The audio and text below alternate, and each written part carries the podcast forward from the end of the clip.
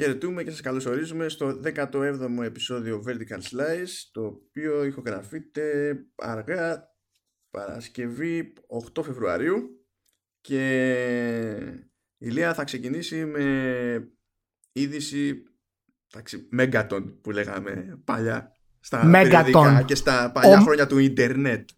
Megaton, ο Megaton. Χτύπατη, γεια σας και από μένα. Ελπίζω να είστε όλοι καλά. Πριν πεις όμως αυτό που είναι να πεις, Ναι. να πω ένα μεγάλο ευχαριστώ ε, από εμένα και φυσικά από εσένα για τους φίλους που έχουν ξεκινήσει και μας ακούνε πολύ περισσότερο πλέον και μάλιστα ακούγοντας και παλαιότερα επεισόδια που είμαστε εντελώς άθλοι τώρα είμαστε λίγο άθλοι ρε παιδί μου αλλά τα προηγούμενα επεισόδια ήταν εντελώς κάκιστα. Αλλά παρόλα αυτά, το τελευταίο, τελευταίες δύο-τρεις εβδομάδες έχουμε δει ιδιαίτερη άνοδο. Να είστε όλοι καλά, ευχαριστούμε πολύ. Ε, και θα το πω τώρα γιατί πρέπει να, να σας εκνευρίσω και λίγο. Ε, ρίξτε ένα, ένα αστεράκι. Ρίξτε, είναι για, το, είναι για να φαινόμαστε καλύτερα. Δεν είναι τίποτα. Πάμε, ρίξουμε ένα αστεράκι. Είμαστε ok. Τακ, τακ και προχωράμε. Και όσο πάει πιο ψηλά, τόσο καλύτερα θα είναι. Λοιπόν, για να σε δώσω λίγο έτσι. Αυτό, αυτή η μετάβαση συναισθηματική. Ναι, είδες, είδες. Ε, ναι, είναι, είναι, είναι στάνταρ στον Ηλία. Ξεκινάμε, ξέρω εγώ, ε, ε, και έχουμε περάσει από την εντύπωση ότι π.χ. το προ προηγούμενο επεισόδιο που όπου εντάξει καλά πήγε από ροή, ήταν καλή φάση κτλ. Δίνουμε λίγο χρόνο παραπάνω στον Ηλία να το σκεφτεί και νομοτελειακά είναι θέμα χρόνου πραγματικά να σκάσει και να πει ότι ήταν άθλιο, ήταν κάκιστο, δεν έχει καμία, κανένα λόγο ύπαρξης. όχι, όχι. Όχι, δεν φτάνω, δεν φτάνω τόσο, τόσο μακριά. Ήτανε, ήτανε κάκιστα, τώρα είναι, τώρα είναι λίγο, λίγο κάκιστα. Απλά, απλά αυτή η μετάβαση από το τεχνικό κομμάτι του να ψηφίσουν στη συναισθηματική ενοχή που τους ρίχνω είναι κολπάκι. Καταλαβαίνεις, το, τους παίζω μπαλίτσα σαν influencer κι εγώ. Τικ, τικ, τικ. Τους παίζω μια μπαλίτσα για να μην λένε ότι είμαστε πίσω από το. Έχουμε 20 χρόνια εμπειρία video games. Γραψίματος, χαμός. Ξέρουμε να κάνουμε manipulate, μάνο. Ξέρουμε. Ναι, ναι, και η αλήθεια είναι ότι. Ναι, Όμως να μας ξεφεύγουν μερικά πράγματα. Γιατί να σου βγήκε. ήταν να γράφεται σε διάφορα sites. Ναι. Ότι σύμφωνα με δηλώσεις της Nintendo, η εταιρεία έχει στα σκαριά και τίτλους που δεν έχει ανακοινώσει ακόμη. Και μπορεί κάποια από, αυτοί, κάποια από αυτούς να είναι και για το 2019. Δηλαδή... Πού το είδες αυτό; Α, μαν, αυτό είναι τεράστια είδηση. Δηλαδή... Ε, Θα το ψάξω επί τόπου. Αφού άρχισα πραγματικά να αναρωτιέμαι αν το κοντινότερό μου βενζινάδικο σκοπεύει να διαθέτει βενζίνη και την άλλη εβδομάδα. Α, πρόσεξε και αν διαθέτει βενζίνη το έχει ανακοινώσει ή δεν το έχει ανακοινώσει. Δεν το ξέρεις; Αυτό είναι. Μέχρι να στο δεν πει, δεν μπορείς να είσαι σίγουρος. Οπότε κάθε φορά oh. πρέπει να πηγαίνεις και να γεμίζεις σαν να έρχεται πόλεμος. Γιατί ποτέ δεν ξέρεις. δεν μπορώ να καταλάβω πώς ε, αρκετό, αρκετά μεγάλο μέρος της ιδιοσυγγραφία των games πλέον έχει γίνει χειρότερη σε πληροφορία από press release.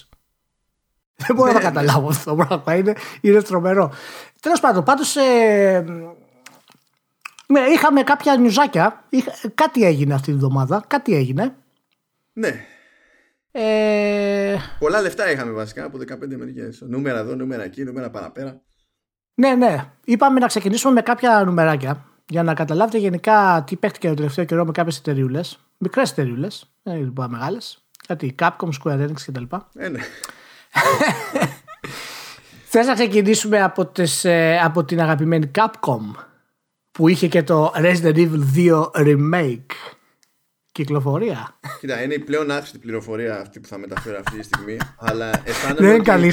Μην κάνετε τέτοια εισαγωγή. Μην τον ακούτε, παιδιά. Η πληροφορία είναι πάρα πολύ καλή και αξίζει να την ακούσετε. Μην κλείσετε. Όχι, όχι, όχι, όχι, όχι, αλήθεια, όχι αλήθεια. Δεν σώζεται αυτή η πληροφορία. Απλά είναι η χαριτομενιά ότι έχω ανοιχτά τα tabs, ξέρεις, για να έχω πρόχειρη. Αυτή, α, αυτή, αυτή η ειλικρίνεια μας έφαγε όλα τα χρόνια, παιδιά. Ναι. Για πες. Και για κάποιο λόγο τα έφερε η μοίρα, ρε παιδί μου, το tab με τα οικονομικά αποτελέσματα της Square Enix να είναι δίπλα σε ένα ανοιχτό tab του, του EOP που έχω.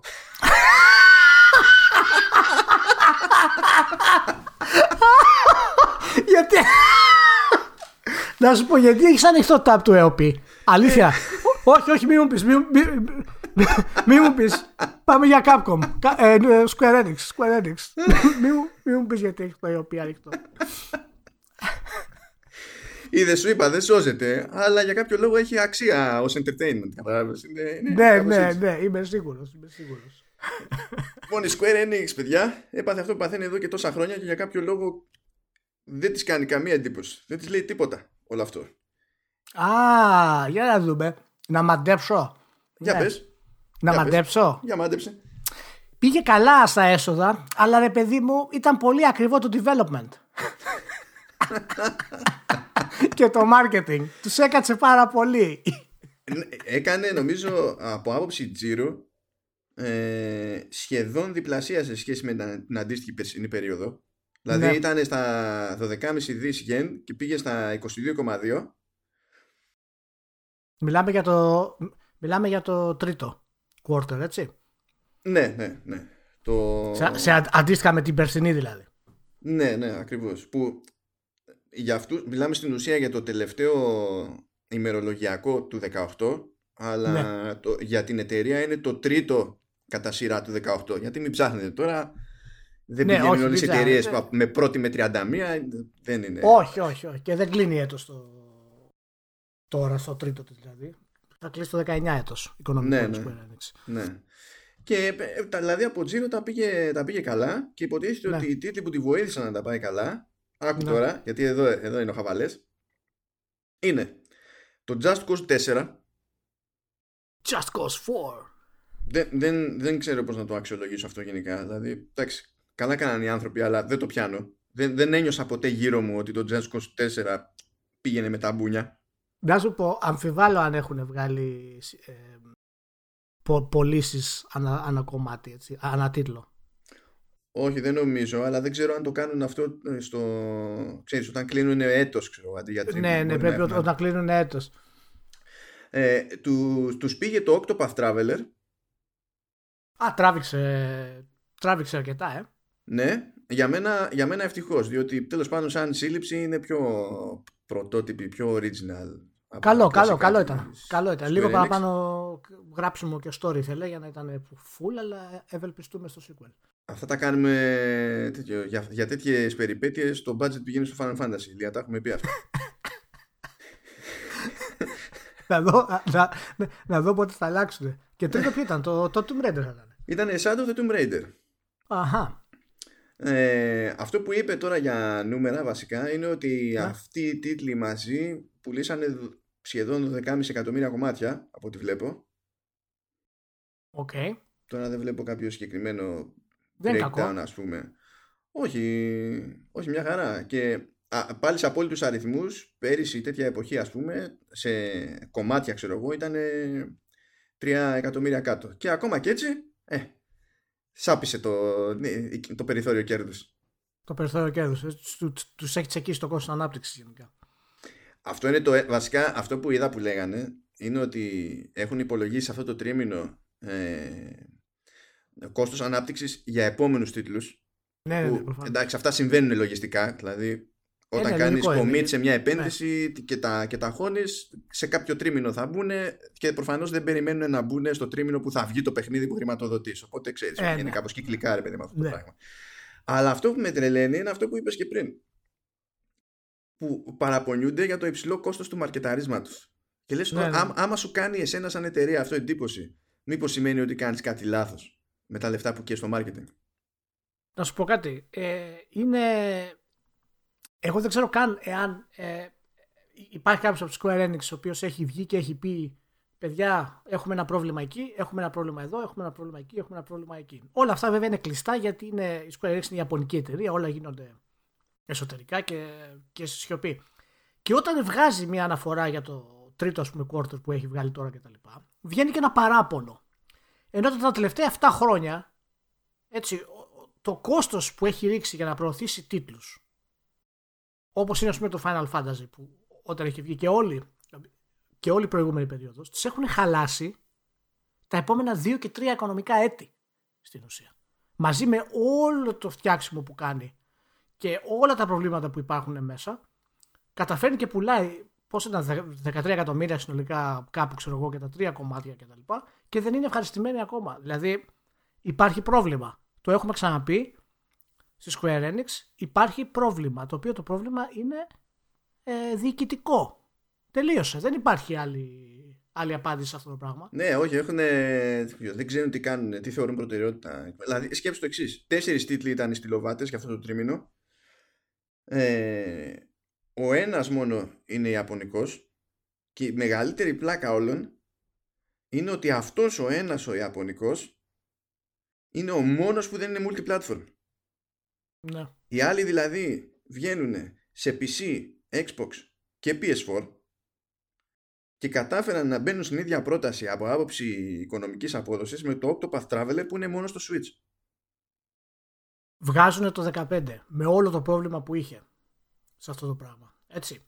Συνεχίζουν να έχουν προβλήματα να προωθήσουν σωστά ακόμα και το ίδιο το Tomb Raider, ακόμα και το Deus Ex το Invisible War γενικότερα και όλα αυτά βρίσκουν χρόνο και χρήματα για να κλειδώσουν κόστος ανάπτυξης και προώθησης για το Final Fantasy VII το remake. Και το Final Fantasy VII το remake το οποίο γίνεται έχει κλειδώσει και το marketing κόστος το οποίο θα έχει και το κόστος ανάπτυξης το οποίο θα έχει εδώ και 2-3 χρόνια από τότε που ανακοινώθηκε. Αυτά τα πράγματα δεν είναι. Ε, δεν γίνονται από το, το Σάββατο πρωί, ξέρω εγώ. Καλά, για το κόστος προώθησης, εντάξει, δεν, δεν βάζω και το χέρι μου στη φωτιά γιατί ένα πράγμα που μπορεί να ξεφύγει ακόμη πιο εύκολα από το κόστος παραγωγής πολλές φορές λόγω της πετριάς που έχει ο καθένας είναι αυτό.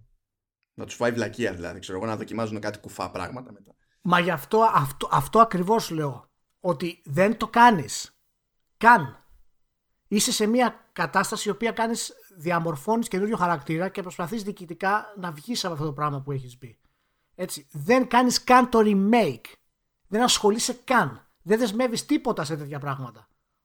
Και μετά να έρχεσαι να μου παραπονιέσαι για αυτό το πράγμα. Γιατί οι πωλήσεις αυτές και για το Tomb Raider και για το Octopath Traveler, ακόμα και το, για το Just Cause 4, είναι μια χαρά πωλήσεις.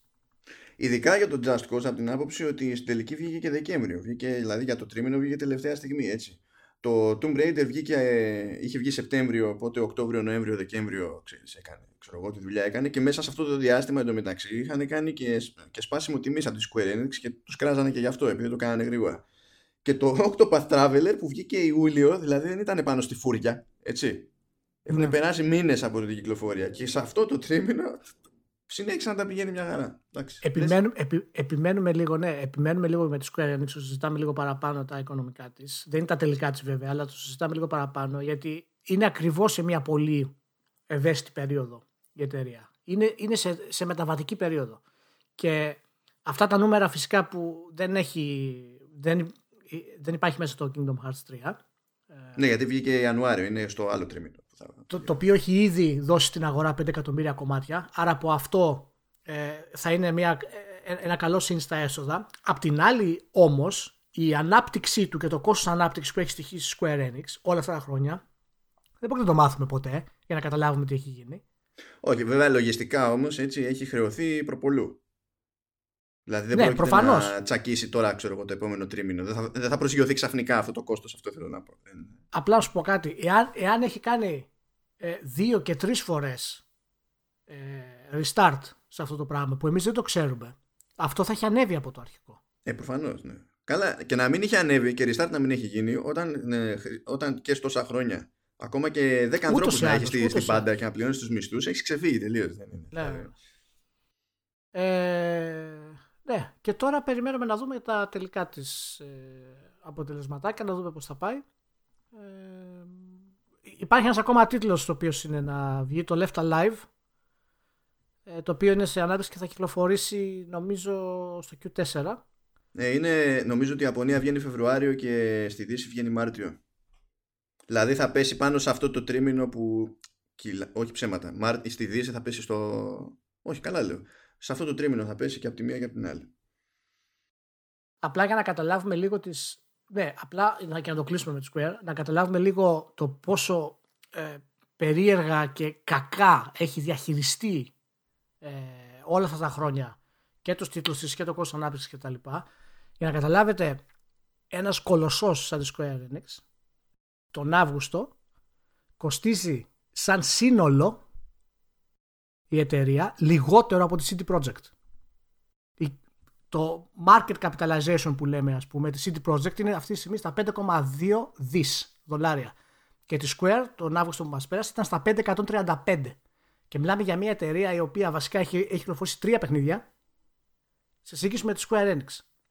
Για να καταλάβετε πόσο έχει κακοδιαχειριστεί τα τελευταία χρόνια όλο αυτό το, όλο αυτό το brand. Καλά, βέβαια και το market cap εντάξει, ε, είναι και λίγο μαγική εικόνα, ειδικά στην περίπτωση της CD Projekt. Γιατί το market cap πηγαίνει, πώς να σου πω, ορίζεται πολύ περισσότερο από το χρηματοοικονομικό hype Παρά ναι, ξέρεις ναι, ναι. από την Απλά... απόλυτη πραγματικότητα, ξέρω εγώ. Αυτό θέλω να πω. Όχι, ναι, δεν μιλάμε για assets στην ουσία. Δεν μιλάμε ναι. για, ξέρεις, για το value των assets, αλλά μιλάμε το πώς εκλαμβάνεται η εταιρεία στην αγορά στην πραγματικότητα. Ναι, ναι, ναι. Έτσι. Και το να έχει πέσει μια εταιρεία χαμηλότερα από μια εταιρεία σαν, σαν τη City Project, η οποία είναι πολύ καινούργια εταιρεία, είναι πολύ κακό σημάδι γενικότερα. Είναι μέρος της ανάπτυξης που κάνει και της διαμόρφωσης καινούρια, αλλά ελπίζουμε σύντομα να μπορέσει να, να ορθοποδήσει αυτό το πράγμα. Βέβαια η φιλανάδα της η Capcom δεν τα πήγε άσχημα, τα πήγε πολύ καλύτερα θα ήθελα να πω. Βασικά η Capcom ε, μάλλον λίγο συντονίστηκε με την πραγματικότητα επιτέλους και κατάφερε το ακριβώς ανάποδο. Δηλαδή είχε αύξηση στο τζίρο αλλά είχε ακόμη μεγαλύτερη αύξηση στην κερδοφορία. Έτσι. Δηλαδή κάνανε ό,τι κάνανε και με λιγότερο. Ε, εντάξει, τέλος πάντων, με λιγότερο.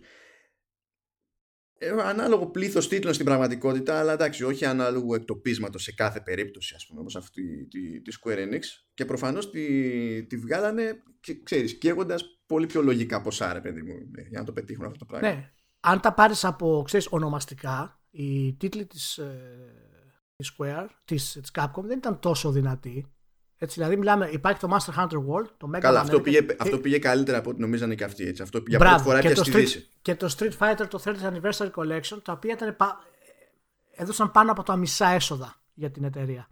Και το Master Hunter World συνεχίζει να έχει καλή απόδοση στην αγορά. Έχει ξεπεράσει τα 10 εκατομμύρια.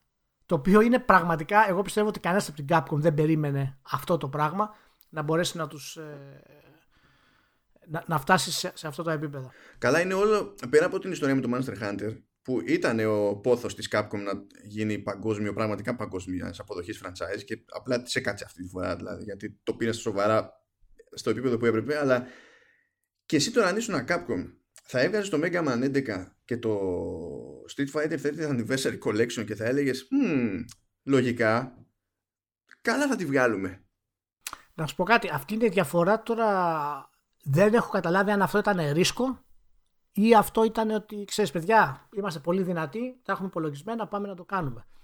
Η σχέση πάντα του, ξέρεις, του brand με το πόσο δύναμη έχει, με το τι ρίσκο παίρνει μια εταιρεία κτλ. είναι σχετική. Απ' την άλλη, εδώ και το Resident Evil 2 remake είναι.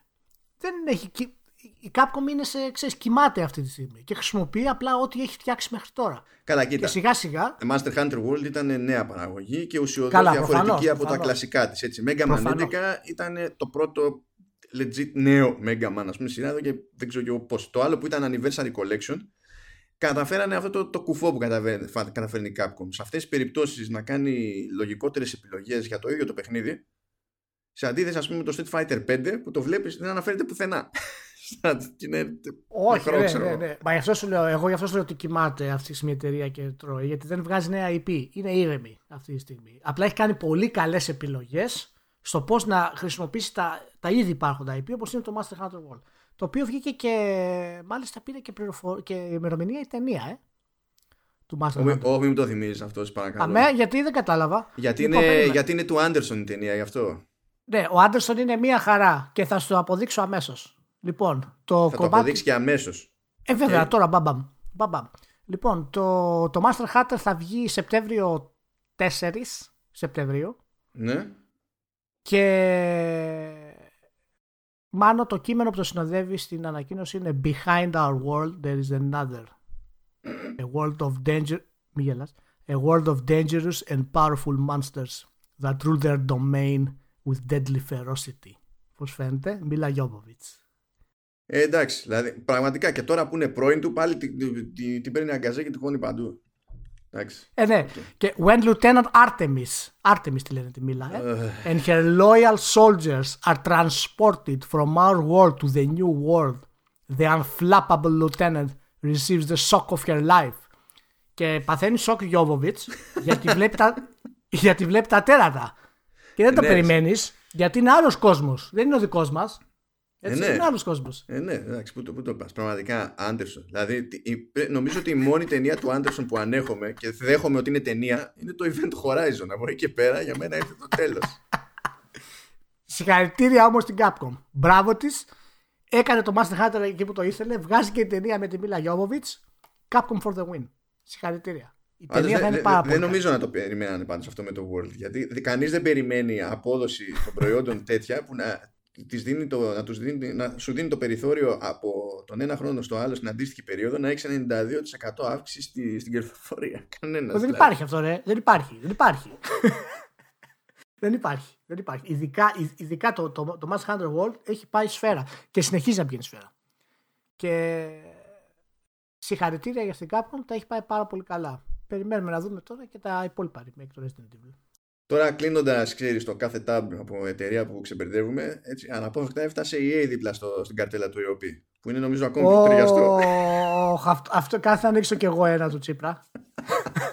για να κάνουμε τριπλέτα. λοιπόν, συγχαρητήρια. Μπράβο.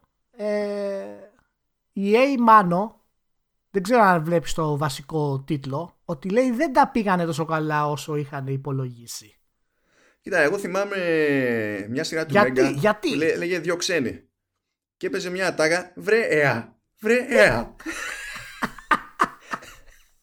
Ξέρω ότι δεν είναι... Γιατί, αλλά... τι, κάνει, τι κάνει λάθος η EA, μάνο. Τι κάνει λάθος η EA. Δεν μπορούν να το βρούνε όλοι αυτοί που έχουν μέσα. Όλα τα μεγάλα κεφάλια. Η EA είναι σε φάση... Να σου πω, πόσο είναι όταν σκάει μια νέα ξένη αλυσίδα λιανικής, έρχεται στην Ελλάδα και ο κόσμος είναι στη, στη φούρια, ξέρεις, ήρθε το καινούριο να πάμε να χωθούμε εκεί πέρα. Ακούσαμε ότι θα φούρια, έχει προσφορές, θα γίνει μπαμ, ξέρω εγώ, ό,τι να είναι. Και κάνει καλό τζίρο το πρώτο διάστημα και φαντάζονται οι managers που ήρθαν στην τελική από άλλες αλυσίδες που ξέρανε τι επίδοση είχαν εκεί πέρα. Φαντάζονται οι managers ότι έγινε αυτό το αρχικό μπαμ επειδή αυτοί είναι super τύποι. και μετά απογοητεύονται γιατί βλέπουν ότι δεν κρατάει για πάντα αυτό το πράγμα. Εντάξει, εδώ νομίζω ότι Απλά ε, είναι, ε, προσπαθούν σε κάθε τίτλο να πετύχουν αυτό που έχει πετύχει το FIFA από άποψη οικονομική. Το οποίο είναι το μοναδικό στην ουσία με το οποίο είναι ευχαριστημένοι από, ναι. ό,τι, από, από ό,τι είπαν έτσι στην πραγματικότητα. Γιατί είπαν βέβαια ότι ήταν δύσκολο για μας το quarter και τα λοιπά. Αλλά έχουμε τώρα θα επικεντρωθούμε στο Apex Legends που θα μιλήσουμε σε λίγο γι' αυτό και το λαντσάρισμα του Anthem και μπλα μπλα μπλα να τον ντύσουν κάπως. Ότι είχαν ξέρεις έξοδα και πήγε λίγο προβλήμα. Τι έξοδα, εδώ λέει ότι έχουν πουλήσει 7,3 εκατομμύρια αντίτυπα του Battlefield 5 και αυτό δεν έφερε καλά αποτελέσματα. Δηλαδή αυτό σημαίνει ότι είσαι τραγικός τύπος απλά. Δηλαδή, ναι, γενικά, παιδί μου. Ναι, ναι, μα να θυμίσω την αντίστοιχη περίπτωση, γιατί αυτό ξεκίνησε τα τελευταία 2-3 χρόνια, η λογική αυτή της CA. Ε, ξεκίνησε και με το Mass Effect Andromeda στην, στην ουσία. Γιατί είχαν πει το, το Andromeda θέλουμε 3 εκατομμύρια να πουλήσουμε σε ένα μήνα για να μπορέσουμε να είμαστε εντάξει. Τα πιάνει το Andromeda αυτό παρά τις κριτικές και παρά την ποιότητα του παιχνιδιού, που ήταν κακή. Και βγαίνουν μετά από ένα μήνα και λένε δεν είμαστε απογοητευμένοι, δεν έχει πουλήσει καλά. Λέει το κόβουμε. Αλλά δεν σα αρέσει αυτή η άρνηση της πραγματικότητας. Λέει ότι θεωρούν ότι ο βασικός υπέτειος για την απόδοση ή για την πορεία του Battlefield 5 είναι ότι ασχοληθήκαν με single player campaign. Ναι, αυτό. Δηλαδή... Δεν φτάνει που το βγάλανε λυψό το παιχνίδι. Δείχνανε modes και μετά, όσο κόντευε το λαντσάρισμα, έλεγε αυτό θα έρθει πιο μετά, αυτό θα έρθει πιο μετά. Και... Αυτό αποκλείεται να φταίει. Φταίει ότι είχαν single player και ο... να μην πούμε τώρα και για τη single player έτσι. Ε, εγώ ξέρεις τι, ε, εγώ ξέρεις τι καταλαβαίνω. δεν καταλαβαίνω το εξής. Ρε παιδί μου, γιατί έχεις τέτοια αιμονή να επιμείνεις σε κάτι τέτοιο, όπως είναι αυτό το single player, και να το χρησιμοποιείς αυτή τη στιγμή, ακόμα και στις οικονομικές σου αναφορές; Ποιο, δηλαδή φτάνει. Φτάνει. Αυτό Μας το είπες Ότι... Αυτό εξηγείται εύκολα. Είπες. Διότι ναι, όταν σαν εταιρεία... Όταν... έτσι εξηγείται. έτσι, εξηγείται έτσι εξηγείται. Απλά ξέρεις τι γίνεται. Όταν έχει αφιερωθεί επί σειρά ετών ως εταιρεία να λες ότι το single player κούκου και το ζήτημα είναι τα live services κτλ. Ε, τι θα κάνεις μόλις σου σκάσει κάτι στη μάπα; Θα πεις ότι να, πήγα να προσπαθήσω σε αυτό που έλεγα ότι δεν πρέπει να είναι προτεραιότητα Και επειδή το προσπάθησα, να, είχα δίκιο. Αυτό που μετράει περισσότερο είναι το άλλο. Είναι τόσο διαστρεβλωμένη η πραγματικότητα και η λογική όταν προσπαθείς να δώσεις, ξέρεις, να κάνεις spin μια αρνητική εξέλιξη για την εταιρεία ώστε να βγεις εσύ και πάλι μάγκας που τέτοιου είδους συλλογιστικέ δυστυχώς δεν είναι και παίρνουν. Να σου πω όμως εσύ, πραγματικά τέτοιο, τέτοια στάση δεν την περιμένεις από εταιρεία σαν την EA. Η EA μπορεί να έχει χίλια κακά, αλλά είναι δεύτερη μεγαλύτερη εταιρεία στον κόσμο, ας πούμε, όσον αφορά στα, στα games. Δεν περιμένεις τέτοια μπακάλικη στάση. Σταμάτα να μιλάς για αυτό το πράγμα. Είπες κάτι το οποίο ήθελε απλά να οθείς την αγορά σε ένα κομμάτι, να αφήσεις το single player γιατί σε βολεύει καλύτερα, γιατί το, το multiplayer έχει πολύ λιγότερα έξοδα και κόστος ανάπτυξης. Ε, και το είπες. Δεν αποδείχτηκε σωστό. Σε, δημιούργησες πρόβλημα σε όλους. Σου είπαν όλοι ότι έχεις λάθος κτλ. Φτάνει, άστο το ρημάδι. Το θέμα είναι ότι άμα, άμα πουλάς 7 εκατομμύρια αντίτυπα στο Battlefield 5 και βγαίνεις και λες ότι είσαι ευχαριστημένος.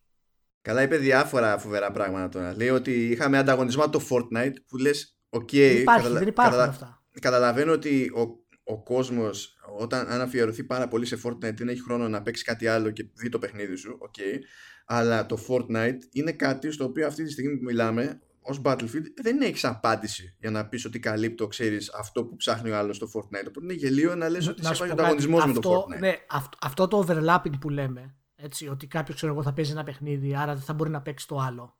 Έτσι, ε, έχει μία βάση, αλλά δεν είναι τώρα σοβαρό επιχείρημα για μια εταιρεία που θέλει να συγκρίνει δύο διαφορετικά παιχνίδια. Μα εδώ, εδώ βάζεις την ίδια πρόταση ω το ξέρεις και καλά για σκληρό ανταγωνισμό και τέτοια. Καλά το Call of Duty πες. Αυτό βγάζει νόημα, όντως. Το Red Dead Redemption και λες επικοινωνείς καθόλου. Έχει το ίδιο προφίλ ο καταναλωτής, διαλέγει το ένα είναι το άλλο. Ναι, και περιμένει τώρα στην ουσία για να μπορέσει να βγει τον επόμενο μήνα το Battle Royale mode του Battlefield. Έτσι, για να μπορέσει να πει ότι α, θα κάνουμε και αυτό το πράγμα, θα φέραμε πίσω τους παίκτες του Battlefield ε, από το Fortnite. Θα ακούσουμε και τέτοια πράγματα μετά και θα πάω να πηδήξω από τον μπαλκόνι. Δεν υπάρχει.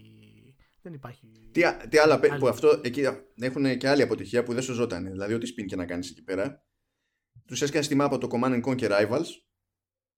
Όπου ίδρωναν για να μας πείσουν ότι η αγορά αντέδρασε ανάποδα. Γιατί η αγορά δεν θυμάται ποτέ, ας πούμε, την, την προϊστορία της εταιρείας και τις παγαποντιές. Χαίρομαι πολύ. Λέει ότι κάνανε αλλαγές για να τραβήξει το Madden Mobile δεν ξέρω τι να πρωτοσχολιάσω αυτή την πρόταση. Και δεν πήγε, δεν πήγε το πράγμα. Δηλαδή, ξέρω OK. Okay. Εντάξει, κοίτα, εντάξει κάποια, θα, κάποια δεν θα πάνε. Εντάξει. Ευχαριστώ πολύ για το νέο. Ναι, δηλαδή. βέβαια, ό,τι να είναι. βέβαια, ναι, αλλά βέβαια, εάν, μπορείς να, ε, εάν διαχειριστείς σωστά το μεγαλύτερο brand στον κόσμο και δεν το καταστρέφεις και να πληρώνεις τα δικαιώματα να το χρησιμοποιείς για το Star Wars, λέω, τα δικαιώματα να το χρησιμοποιείς και να μην μπορείς να βγάλεις ένα παιχνίδι προκοπής για να, ξέρεις, να πάρεις χρήματα πίσω, δεν σου φταίνε τώρα τα υπόλοιπα. Θα μπορούσε η EA χρησιμοποιώντας το brand του Star Wars αυτή τη στιγμή να, μην κάνει, να κλείσει, να μην κάνει τίποτα άλλο. Να έχει χρήματα μέχρι το 2628. Ίσα έχει καταφέρει να χάνει χρήματα και από αυτό το deal αυτή τη στιγμή. Ναι, γιατί δεν ξεκινάει να φτιάξει ένα καλό παιχνίδι με πλάνο που θα βγάλει φράγκα. Το ξεκινάει να φτιάξει ένα πλάνο που θα βγάλει φράγκα και προσπαθεί να το κάνει παιχνίδι. Και είναι σημαντικό, το ξέρω ότι ο κόσμος πολλές φορές ακούει Α, όχι, ε, είναι άθλια κτλ. Δεν είναι έτσι, παιδιά. Οι εταιρείες αυτές, οι μεγάλες εταιρείες, είναι πολύ σημαντικές για τα video games. Και η EA μπορεί να έχει κάνει χίλια κακά, αλλά τη χρειαζόμαστε στα βιομηχανία την EA. Γιατί η EA έχει κάνει και καλά και έχει τη δυνατότητα να κάνει καλά πράγματα. Οι μικρές εταιρείες δεν έχουν τόσο μεγάλη δυνατότητα να πάρουν ρίσκα. Έτσι, τα παίρνουν κυρίως από, από απελπισία μερικές φορές. Η EA, παραδείγματος χάρη, αν έχει ένα υγιές ας πούμε, πρόγραμμα και πορτοφόλιο, μπορεί να δώσει βήμα σε ορισμένα ρίσκα που θέλει να πάρει.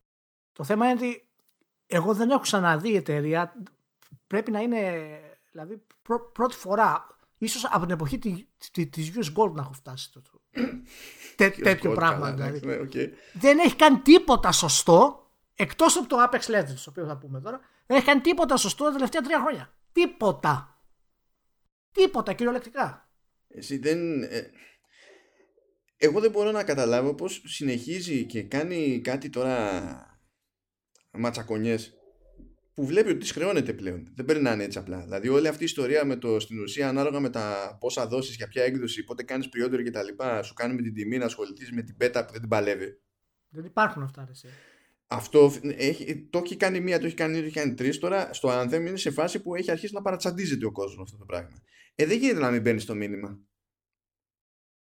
Ω εταιρεία δηλαδή, κανονικά εκεί, ακόμα και να πιστεύεις πραγματικά ότι πρέπει να το χειριστείς έτσι, ότι σε παίρνει, και να βλέπεις και να δείχνουν και τα νούμερα ότι σε παίρνει να το κάνεις και ότι αξίζει τον κόπο, δεν γίνεται να πεις ότι ωραία, δεν με ενδιαφέρει όμως ο ντόρος που γίνεται. Κάτι πρέπει να κάνεις και για αυτό μέσα σε όλα. Τέλος πάντων, θα δούμε τώρα τι θα γίνει. Πάντως, το... για να μην λέμε και όλα τα, τα στραβά της EA, γενικότερα το Apex Legends και το πώς το χειρίστηκε είναι φοβερή εξαίρεση για την φιλοσοφία της EA και αποδείχτηκε μεγάλη επιτυχία. Το Apex Legends δεν είναι μόνο καλό ποιοτικά, έχει κάποια καινούργια πραγματάκια τα οποία φέρνει στο Battle Royale τα οποία δεν τα έχουν οι άλλοι τίτλοι. Όπου μπορείς να αναστήσεις, ας πούμε, το συμπέχτη σου. Έχεις διάφορα visual cues τα οποία γίνονται σε πραγματικό χρόνο μέσα στο παιχνίδι και επικοινωνείς πολύ καλύτερα. Έχει αυτό το, α, αυτή τη ροή της respawn που έχει στα Titanfall. Μπορεί να μην έχει. Ε, μα αυτό, είναι, αυτό είναι το θέμα. Η respawn είναι το θέμα σε όλη αυτή την περίπτωση. Μπορεί να μην έχει τα, το περπάτημα στους τοίχους, τα διπλά άλματα κτλ. του Titanfall, αλλά έχει αυτή την, ξέρεις, αυτό τον ωραίο ρυθμό που βγάζει το, το παιχνίδι. Έχει εξαιρετικά κλάσεις, αλλάζουν σε real time. Είναι πάρα πολύ προσεγμένο το παιχνίδι και η EA επέτρεψε την φιλοσοφία που θέλει να ακολουθήσει η Respawn και πιστεύω ότι θα πρέπει να προσπάθησε για να το καταφέρει αυτό η Respawn. Δεν έκανε τίποτα παραδοσιακό. Δεν, το παιχνίδι δεν είχε καν ανακοινωθεί μέχρι προχθές και το hype ήταν 0 και ξεκίνησε απότομα και άμεσα. Έδωσε στο, στους μεγάλους influencers όπως το Shroud και το Dr. Disrespect τα πρώτα keys και αρχίσαν να κάνουν stream το παιχνίδι. Δηλαδή χρησιμοποίησε ακριβώς την καρδιά του, του, της μοντέρνας πρόθεσης αυτή τη στιγμή αλλά με καλό τρόπο. Και το αποτέλεσμα; 1 εκατομμύριο 8 ώρες και 10 εκατομμύρια μια εβδομάδα, τρεις μέρες, πόσο είναι. Και έσπασε όλα τα ρεκόρ. Ναι, εντάξει. Κοίτα, τώρα αυτά ξέρεις. Στην πραγματικότητα πρέπει να δούμε πώς θα κινηθούν. Αλλά όντως, αν περιορίσεις ας πούμε τη, τη ματιά σου ξέρεις στο, ας πούμε, στο πλαίσιο που περιλαμβάνει μόνο το Apex Legends τότε ναι, όλο αυτό το χειρίστηκε καλά κατάφερε βέβαια πακέτο να κάνει και τα κουφά της δηλαδή ε, σε ρωτάνε ότι ωραία, η Respawn κάνει το Jedi Fallen Order. Εντάξει, εντάξει. Έκανε τώρα και αυτό. Το Apex Legends. Τι σημαίνει αυτό για το Titanfall; Και έχει τη Respawn να λέει ότι δεν κάνουμε κάτι για Titanfall και να έχει την EA να λέει ότι θα έχουμε και κάτι από Titanfall μέχρι το τέλος του χρόνου. Ναι, αυτά δεν είμαστε ξένοι σε αυτές τις ασθενοησίες. Προφανώς στο ένα, στο ένα μιλάει ο developer και στο άλλο μιλάει το marketing. ναι, και μπορεί να σημαίνει και αυτό βέβαια ότι θα δούμε κάτι από Titanfall που θα είναι a new twist στο franchise, αλλά μπορεί να μην έχει βάλει χέρι respawn και θα, θα αναρωτιόμαστε για άλλα πράγματα μετά. Εγώ να σου πω, υπάρχουν κάποια όρια για αυτές τις ομάδες ανάπτυξης κτλ. Η respawn είναι καθαρά, είναι φανερά ταλαντούχα. Έτσι, έχει ναι, ταλέντο. Έτσι, δεν χρειάζεται να το συζητήσουμε αυτό. Ε, εγώ προσωπικά θέλω να το βάλει στην άκρη το Titanfall. Ξέρω ότι θα συναχωρήσω κάποιους φίλους που τους άρεσαν. Να το βάλει στην άκρη να ασχοληθεί αποκλειστικά με το Star Wars αυτή τη στιγμή. Δεν ξέρω τι θα γίνει με το.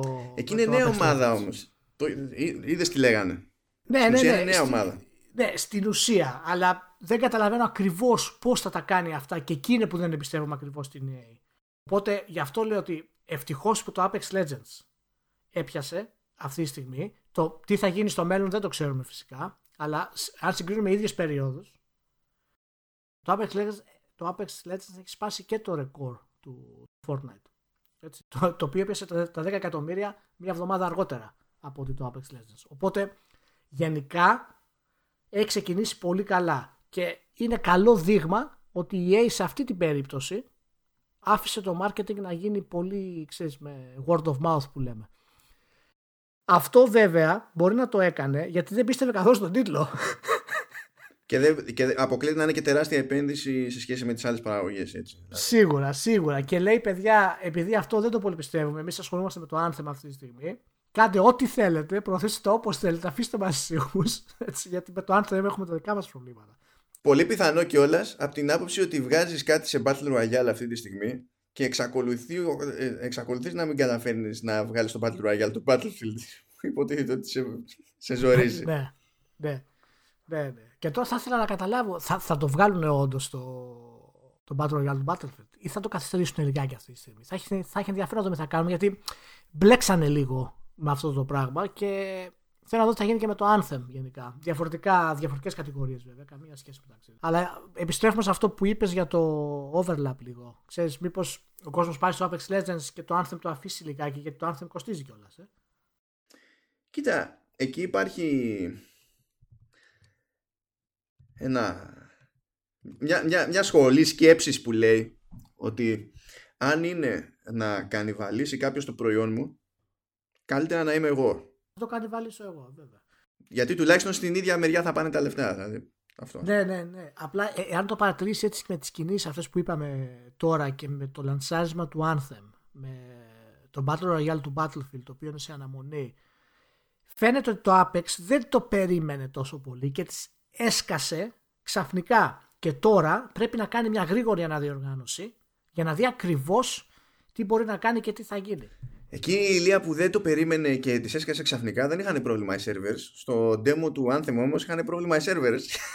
Ναι, γιατί στο demo του Anthem πληρώνεις και πρέπει να υποφέρεις.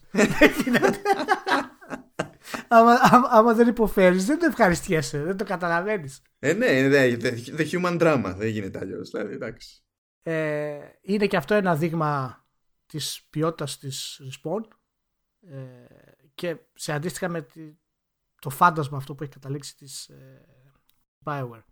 Δεν ξέρω, θα δούμε για το Anthem, θα πούμε γιατί σύντομα θα, θα κυκλοφορήσει.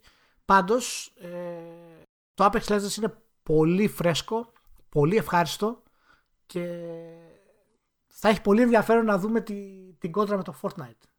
Εάν, εάν ανέβει λίγο το, το Apex και φτάσει σε ένα σημείο έτσι που να μπορεί να ανταγωνιστεί κάπως το Fortnite, θα έχει πολύ ενδιαφέρον να δούμε και την απάντηση του, του Fortnite μετά.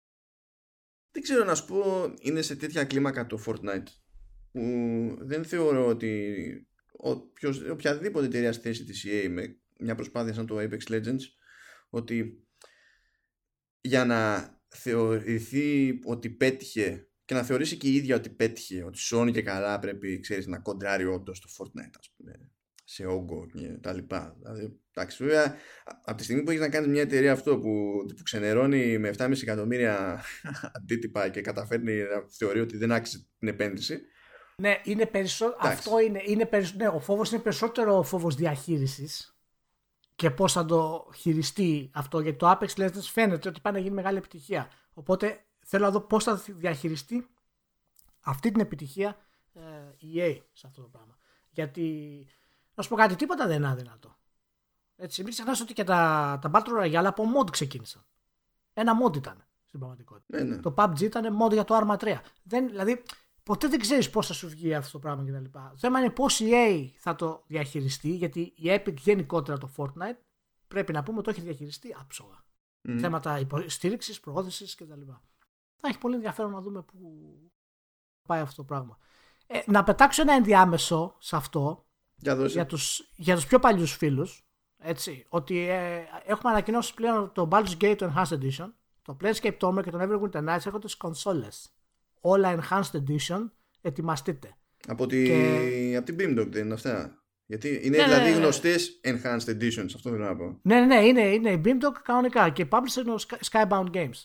Οπότε έρχονται και ελπίζουμε να, να έρθουν και στο, και στο Switch.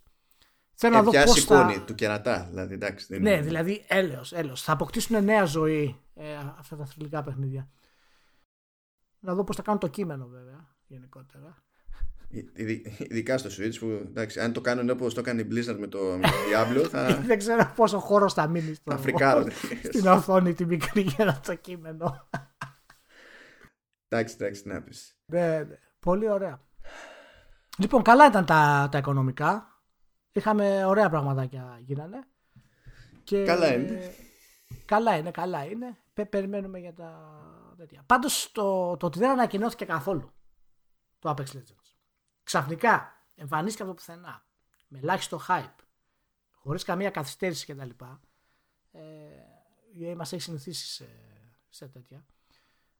Ε, σημαίνει ότι παιδιά δεν είναι πάντα δεν είναι πάντα θέμα ε, ανάπτυξης όταν γίνεται μια καθυστέρηση σε ένα παιχνίδι.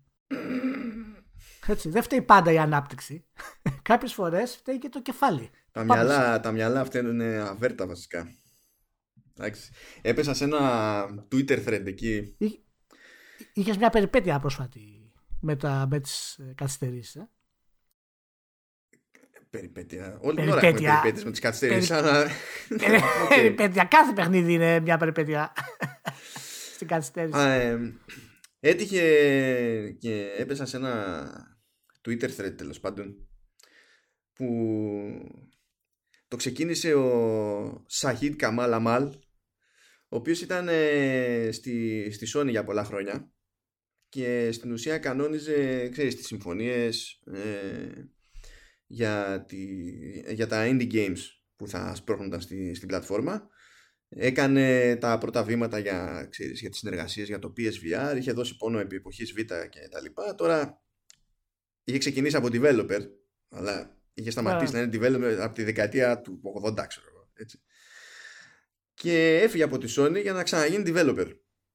Αλλά μέσα σε όλα είναι και σε, ένα, και σε μια εκπομπή που λέγεται Remaster. Και στο πλαίσιο αυτής της εκπομπής μπαίνει στη διαδικασία επειδή ο άνθρωπος προφανώς έχει γνωστούς. Έτσι, δηλαδή, εφόσον ήταν τόσα χρόνια. Από το, από το 80 κάτι θα έχει. Ε, ε, ε, ναι, ναι, όσο να πεις.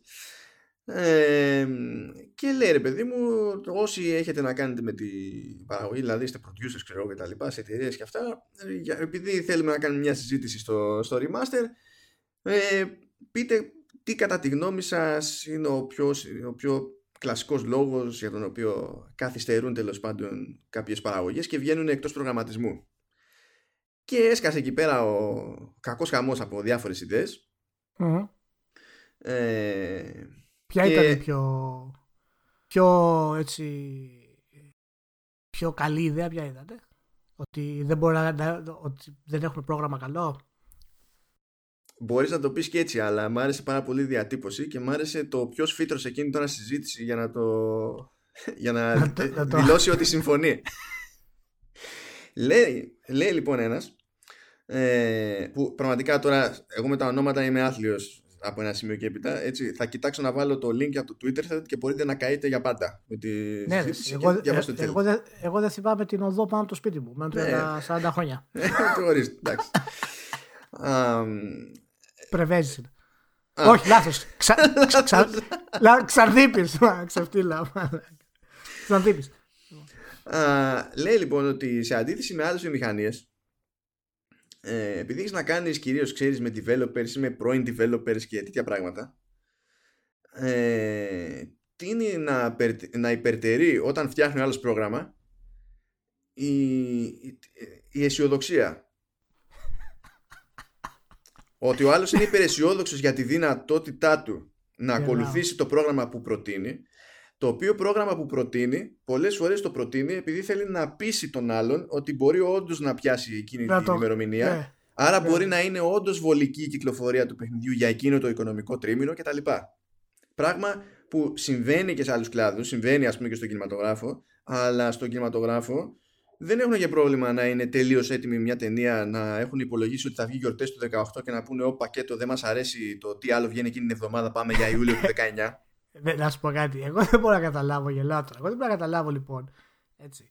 Πώς ο Chris Roberts έχει καταφέρει και έβγαλε ταινία στην ώρα του και κάθε παιχνίδι του δια... το καθυστερεί 3-4 χρόνια.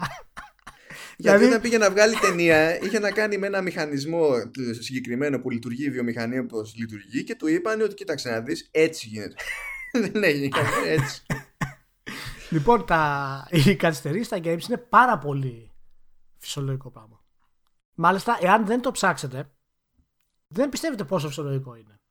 Εάν κάνετε μια απλή έρευνα, όχι τίποτα περίεργο, μια απλή έρευνα, να δείτε ξέρω εγώ πόσα παιχνίδια ήταν να βγουν το 18 ή το 17 και καθυστέρησαν ένα μήνα, δύο μήνες, τρεις μήνες, δύο μήνες, ένα μήνα. Θα πάσετε σοκ. Όλοι οι μεγάλοι τίτλοι, με τον ένα ή με τον άλλο τρόπο, έχουν κάποια καθυστέρηση. Και μικρή. Και ε, ναι. Και η Κουτσή Μαρία έχει καθυστερήσει, δηλαδή δεν είναι και καθόλου περίεργο. Και από τη μία αυτό είναι κατανοητό, γιατί το μεγάλο πρόβλημα είναι το ότι η ίδια, το, η ίδια ανάπτυξη είναι πολύ χαοτική. Δεν ξέρεις από πού θα σου βγει το πρόβλημα πολλές φορές. Δεν είναι ξέρεις, το exact science που λέμε, ότι αυτή η πίστα θα φτιαχτεί τότε, αυτή η πίστα θα φτιαχτεί τότε. Και μάλιστα διάβαζα πρόσφατα το, γενικά για το Pillars of Eternity, το, τα προβλήματα που είχε η, η Obsidian για αυτό το πράγμα, γιατί ξεκίνησαν να κάνουν το σχεδιασμό του παιχνιδιού και όταν φτάνουν κάπου στα μισά συνειδητοποιούν ότι είναι πολύ μεγάλα αυτά που θέλω να κάνω. Ο συνδυασμό έχει ξεφύγει. Δεν υπάρχει αυτό το τελειώσουν αυτό ποτέ.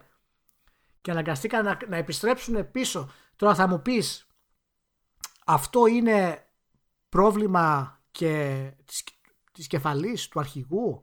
Δηλαδή, αν παρουσιάσεις ένα, ε, ένα χρονοδιάγραμμα και ο υπεύθυνος πει ότι είναι ok, αυτό θα το κάνουμε, δείχνει ότι είναι και άπειρος. Δείχνει ότι δεν το έχει. Γιατί όχι, αυτή η εντύπωση που μου έδωσε η συζήτηση είναι ότι δεν είναι ζήτημα απείρεια, είναι ζήτημα ιδιοσυγκρασίας. Και εκεί που ε, έπαιζε και αυτή η θεωρία συγκεκριμένη, που δεν ήταν η μόνη, έτσι. Αυτός που έσκασε με, με tweet για να πει ναι, ναι, ναι, ναι, ήταν, ήταν ο Γιωσίντα της Sony World Wide Studios. Και λες, ωραία, τώρα μόλις αβάρευσε η συζήτηση, γιατί όσο να πεις, ε, Μάλλον ξέρει τι γίνεται ο άνθρωπος. Όσο να είναι, έχει μια ιδέα από ε. χρονοδιαγράμματα. ναι, ναι. Υπήρχαν πάντως έτσι γιατί. Γιατί προφανώς δεν, δεν μπορεί και ο, η εξήγηση να είναι σε κάθε περίπτωση ίδια. Έτσι. Άκουσα κάποιες θεωρίες που φαντάζομαι ότι που και που μπορεί και να πιάνουν τόπο. Μία θεωρία, επειδή γινόταν μια συγκεκριμένη. Ένας παραλληλισμός τέλος πάντων με το τι ισχύει στον κινηματογράφο, είναι που ε, Τέλος πάντων, σου λέει ρε παιδί μου ότι στον κινηματογράφο υπάρχουν κάποιοι άνθρωποι σε μια παραγωγή που παίρνουν πολλά λεφτά, έτσι κι αλλιώς, στις δουλειές τους, και πάρα πολλοί άλλοι που είναι, ξέρεις, στην ουσία contractors τέλος πάντων, έχουν μια συγκεκριμένη ε, ναι. σύμβαση για αυτή τη δουλειά, που δεν παίρνουν άπειρα λεφτά. Και τι γίνεται, σου λέει, ότι όταν θέλεις εσύ να περιμένεις για την παραγωγή, είναι εύκολο να κρατήσεις τους καλοπληρωμένους, διότι δεν είναι ότι έχουν καμία ανάγκη και μπορείς να το τρενάρεις για πόσο σου γουστάρει. Δεν είναι ότι πρέπει να πληρώνεις και όλους τους άλλους όλη την ώρα. Ενώ στο, στο gaming και καλά δεν είναι έτσι και φυσικά δεν υπάρχουν και τόσοι σαν ξέρεις πρώτες μούρες στο ποιή ξέρω εγώ που να είναι τόσο καλοπληρωμένοι. Βέβαια η θεωρία αυτή παρότι δεν προέκυψε από τη συζήτηση που έγινε για μένα μπάζει από την άποψη ότι και στους developers ισχύει ότι όταν αρχίζει και παίρνει φόρα μια παραγωγή συμπληρώνουν την ομάδα με, με συμβασιούχους οι οποίοι μετά φεύγουν. Και η πραγματικότητα στον κινηματογράφο είναι ότι όταν θα, θα, ε, θα φύγει ένας όγκος συμβασιούχων σε περίπτωση που πάει πίσω η παραγωγή δεν σημαίνει ότι αυτοί σε περιμένουν όταν θα ξαναπάρει μπροστά να έρθουν οι ίδιοι διότι όλη η αγορά εκεί στην ουσία λειτουργεί εκ περιτροπής. Και άμα δεν μπορεί το ένα ξέρω εγώ ε, second unit που θες να χρησιμοποιήσεις την τάδε χώρα θα μπορεί το άλλο. Και πηγαίνεις και πληρώνεις μετά το άλλο. Κάπως έτσι πηγαίνουν τα πράγματα Υπάρχει και η λογική γενικότερα ότι. Καλά, αυτό το βλέπω και γενικά στο κοινό. Όταν ακούνε, Όχι, θα καθυστερήσω το παιχνίδι, αρχίζουν και κράζουν και φωνάζουν και Α, ου, και γιατί το κάνατε αυτό και τι θα κάνουμε τώρα και τα λοιπά. Λες και τους καταστράφηκε το σπίτι. Λοιπόν, χαλαρώστε με τις καθυστερήσεις, δεν πειράζει, αφήστε τις να κάνουν τη δουλειά τους. Δεν πεθάνετε. Άμα δεν βγει το παιχνίδι σε δύο μήνες και βγει σε πέντε, να αγχώνεστε, πρέπει να πεθάνετε. Υπάρχουν όμως δύο ειδών καθυστερήσεις. Υπάρχει το μοντέλο της Blizzard. Το παιδιά, όποτε είναι έτοιμο, θα είναι έτοιμο δεν δίνω ούτε ημερομηνίες, ούτε χρονοδιαγράμματα, ούτε τίποτα. Θα το ετοιμάσω όποτε γουστάρω εγώ. Πρόσεξε όμως, το συγκεκριμένο μοντέλο αυτό τη έχει στοιχείς της Blizzard πλέον. Γιατί οι τίτλοι που βγάζει είναι, έχουν πάρα πολύ μεγάλα διαστήματα και το φιάσκο του Diablo 3 που έγινε, όλο μέχρι το σημείο αυτό που ανακοινώθηκε το mobile version κτλ. δείχνει ότι την έπιασε μια υπεροψία ότι παιδιά εσείς περιμένετε και εγώ θα βγάζω όποτε γουστάρω. Δεν είναι ακριβώς έτσι. Οι gamers περιμένουν, αλλά έχουν και όρια. Ναι, προφανώς, Έτσι, δηλαδή αρχίζουν και διαμαρτύρονται γιατί έχουν επενδύσει στην εταιρεία και συναισθηματικά και οικονομικά. Και το δεύτερο μοντέλο είναι το κλασικό μοντέλο του Chris Roberts που το λέω εγώ. Γιατί το έχει και ο Μολυνιό, αλλά ο Μολυνιό δεν κολώνει, το βγάζει το παιχνίδι. Ναι, με τα πολλά θα κάνει ship. Ναι, εντάξει, ισχύει. και που βγάζει ένα, ένα έγγραφο, ας πούμε, και λέει: Παιδιά, αυτό θα είναι το παιχνίδι. Το παιχνίδι αυτό είναι αδύνατο να γίνει. Δεν υπάρχει καμία λογική. Δεν, δεν, δεν γίνεται. Και ξεκινάει να το κάνει παρόλα αυτά. Και στην πορεία, έτσι, αλλάζει χίλια δύο πράγματα, δημιουργεί ένα σωρό προβλήματα και στο τέλος δεν καταφέρνει να βγάλει το παιχνίδι. Όπως είχε γίνει με το Privateer, παραδείγματος. Χάρη που αναγκάστηκε η Microsoft να τον αγοράσει τότε για να μπορέσει να βγάλει εν τέλει το, το παιχνίδι. Τις γενικές καθυστερήσεις που βγαίνουν στα games νομίζω είναι πάνω κάτω προβλέψιμες. Έτσι. Δηλαδή, γιατί μια ταινία πεις ότι άμα δεις μια, ξέρεις, ένα, ένα final draft της ταινίας, παραδείγματος χάρη, και δεις παιδιά, έχουμε ένα κενό στο story και έχεις κάποιο χρόνο να γυρίσεις μια-δυο σκηνές, μπορείς να το κάνεις. Μετά το editing θα έχει λίγο πρόβλημα, αλλά θα προσπαθήσεις να το βάλεις μέσα κτλ. Στα games, άμα αλλάξει ένα αντικείμενο, επηρεάζονται απίστευτα πράγματα στο παιχνίδι μέσα. Οπότε αναγκαστικά πας πίσω. Και γι' αυτό όλος Αυτό σημαίνει ότι είναι ακόμη πιο σημαντικό το pre-production, βέβαια. Ακριβώς, ακριβώς. Και πάμε σε αυτό ότι πόσο σημαντικό είναι το pre-production για αυτό το πράγμα. Και ε, οι τίτλοι όπως είναι, παραδείγματος χάρη ε, της Naughty Dog, το pre-production, άμα δείτε και τα making of που έχουν βγάλει, είναι το πιο βασικό πράγμα. Εάν δείτε τη ροή που έγινε για το Last of Us, το πώς χτίστηκε ο κόσμος αυτός, πώς χτίστηκε το art και να δείτε τα μεγάλα προβλήματα ήταν φυσικά εντάξει στο playtesting ας πούμε, στο αν θα χρησιμοποιήσουν κάποια αντικείμενα ή ξέρω πώς, ποιο θα είναι ο συνδυασμός των επιπέδων κτλ. Αλλά επικεντρώθηκαν στις, ε, στην απόδοση να αποδώσουν τους, ε, το, το συνέστημα των χαρακτήρων και τους ηθοποιούς και όλα τα υπόλοιπα.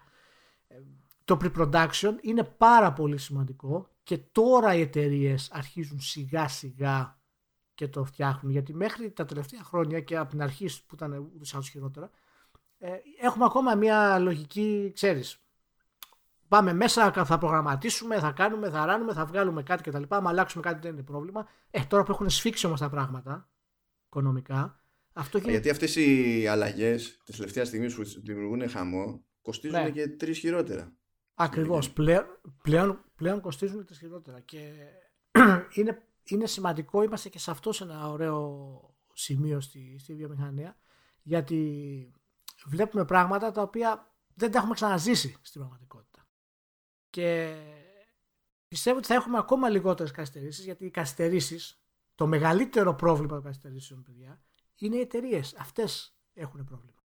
Θα έπρεπε, θα έπρεπε κατ' εμέ να αρχίσουν να δέχονται ότι δεν είναι καν λογικό να ξεκινάς να κάνεις τον προγραμματισμό σου για την παραγωγή θεωρώντας απολύτως λογικό να έχεις έτοιμη Golden Master ίσα ίσα. Γιατί αυτό είναι κάτι που αποδέχονται στην ουσία. Δεν είναι ότι το επιδιώκουν, γιατί προφανώς δεν θέλει κανένας να διαλύεται στο crunch τελευταία στιγμή. Κανένας δεν έχει τέτοια όρεξη. Αλλά είναι σε φάση που το αποδέχονται πλέον. Το θεωρούν φυσιολογικό. Και αυτό πηγαίνει καρότσι και όλες τι άλλες διαδικασίες. Πηγαίνει και, το, και, τη, και την πρόθεση. Γιατί προφανώς, άμα καθυστερήσει κάτι δύο και τρεις μήνες, αυτό σημαίνει ότι πρέπει να, να το μαρκετάρει και δύο-τρεις μήνες παραπάνω. Ε, σου τσακίζει τη διαδικασία του reviewing, σου τσακίζει τα πάντα. Βέβαια, βέβαια. Τα πάντα, τα πάντα. Έχει ξεκινήσει η καμπάνια, γίνεται χαμός.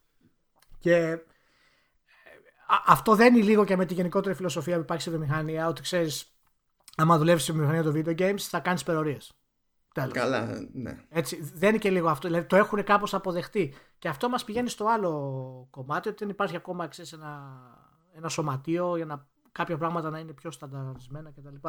Αυτό ίσως το συζητήσουμε σε, σε άλλο, σε άλλο podcast. Αλλά ναι, πάντως ε, για το Chris Roberts δεν βλέπω κανένα πρόβλημα που συνεχίζει. Το νομίζω ότι πλέον πρέπει να είναι, αν εξαιρέσεις το Duke Nukem Forever και το Half-Life το 3, το οποίο το Half-Life το 3 δεν το βάζουμε στην. Το βάζω τεχνικά, γιατί ουσιαστικά δεν έχει ξεκινήσει ανάπτυξη ποτέ. Νομίζω ότι στο Half-Life 3 ε, έχει ξεκινήσει το storyboarding. Απλά όλο αυτό που έχει γίνει, όλο αυτό που έχει γίνει μέχρι στιγμής για storyboarding χωρά, χωράει σε χαρτοπετσέτα.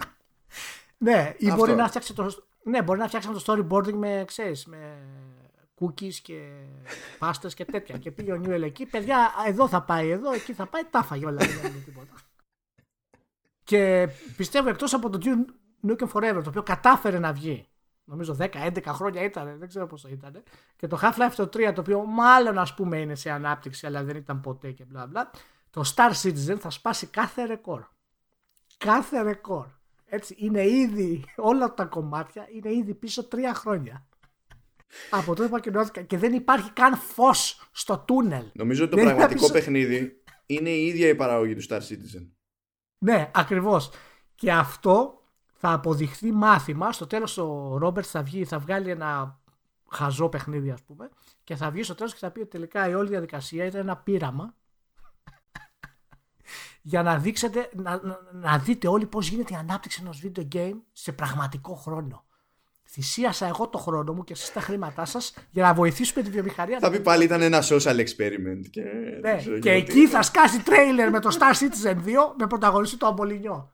Τέλος, να τον έχει μέσα πρώτη μούρη. Όλο μεταξύ μνημόνευα σήμερα. Είχα μια ζήτηση πάνω σε καφέ και θυμήθηκα τον Μολυνιό, αλλά ας μην, ας, ας μην πιάσω εκείνη τη ζήτηση γιατί δεν θα, δεν θα αλλάξουμε ποτέ θέμα για να τελειώσει το επεισόδιο. Όμως, έχω ένα. Ό, όχι. Όχι. όχι, τι έτσι τον αυτό. όχι. Ε, όταν λέ, και... Ο, ο Μολυνιό είναι παρεξηγημένος. Το έχουμε ξαναπεί. Λοιπόν, είναι ευαίσθητη προσωπικότητα ο Μολυνιό. Ο Μολυνιό είναι αγαπούλης. Έτσι, είναι αγαπούλης, είναι ευαίσθητος, είναι ονειροπόλος. Εντάξει, μην τον κράζουμε 100%. Είναι καλό παιδάκι ο Μολυνιό. Απλά έχει, έχει ένα θέμα με το ρεαλισμό. Δεν μπορεί. Πορώνεται πάρα πολύ, ρε παιδί μου. Πορώνεται πάρα πολύ. Για πες τι ε, έχω ένα εξτραδάκι που θα στάφηνα για το τέλος αλλά επειδή κολλάει με το ότι καταπιαστήκαμε από Twitter συζήτηση Κατάλαβα. Αλλά σε αυτό δεν είσαι το ίδιο ανυποψιαστός γιατί στο είχα στείλει πριν από μερικές εβδομάδες αυτό το... Πριν μερικές εβδομάδες και περιμένεις να είμαι υποψιασμένος πριν μερικές εβδομάδες. Delete, μάνο, delete. Οτιδήποτε είναι παλαιότερο από τρεις μέρες είναι delete. δεν υπάρχει χώρος. Παιδί μου μπορεί ξαφνικά να σου θυμίσει κάτι. Αυτό μπορεί να, να γαργαλίσει. Α, για πες. Ε, είναι λοιπόν ένα. Ε, ένα tweet που πέτυχα από τον Mike Bithell. Ο Mike Bithell είναι Βρετανός game developer που έχει περάσει από διάφορες εταιρείες ως ξέρω, level designer και διάφορα άλλα αλλά εκεί που ξέρεις αν έχεις να κάνει όνομα για την part του ήταν όταν έβγαλε το Thomas Was Alone ε, ύστερα το, το volume και το Χέλα τελειώνει σε circular και έσκασε και αυτό μία από, α, το subsurface circular που ενώ είχε ανακοινωθεί ότι ετοιμάζεται, δεν είχε πει τίποτα ούτε για το πότε βγαίνει, ούτε για το πού βγαίνει κτλ. Και, και έσκασε ξαφνικά παπ στο Switch. Δηλαδή είπε, έχουμε νέα, να βγήκε, ξέρω εγώ.